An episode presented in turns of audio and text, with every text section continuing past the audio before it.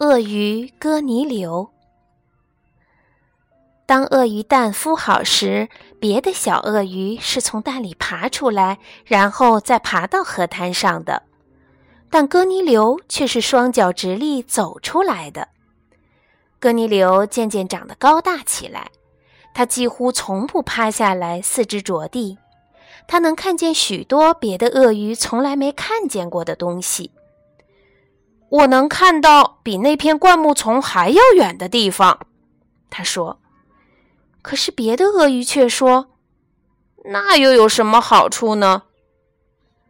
我能从上面看到那条鱼，格尼流说。“那又怎么样？”别的鳄鱼不耐烦地说。于是有一天，格尼流一气之下决定一走了之。没过多久，他遇上了一只猴子。我能直立行走，格尼流骄傲地说：“我还能看到很远的地方。”猴子说：“我能头下脚上打倒立，还能用尾巴倒挂在树上。”格尼流大吃一惊：“我也能学会这本领吗？”他问道。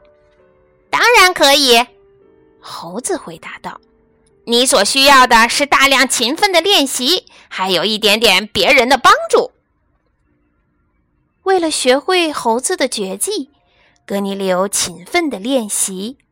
猴子看来也很乐意给他一点帮助。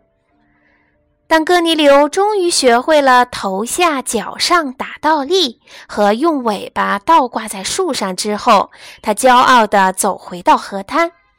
瞧。他说：“我能头下脚上打倒立，那又怎么样？”别的鳄鱼都这么说。我还能用尾巴倒挂在树上，格尼流说。可是别的鳄鱼只是皱起眉头，还是这么说。那又怎么样？格尼流又失望又生气，他决定回到猴子那里去。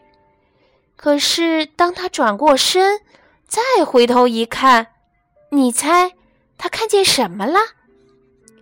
河滩上的鳄鱼们跌成一团，正在试着头下脚上打倒立，还想试着用尾巴倒挂在树上。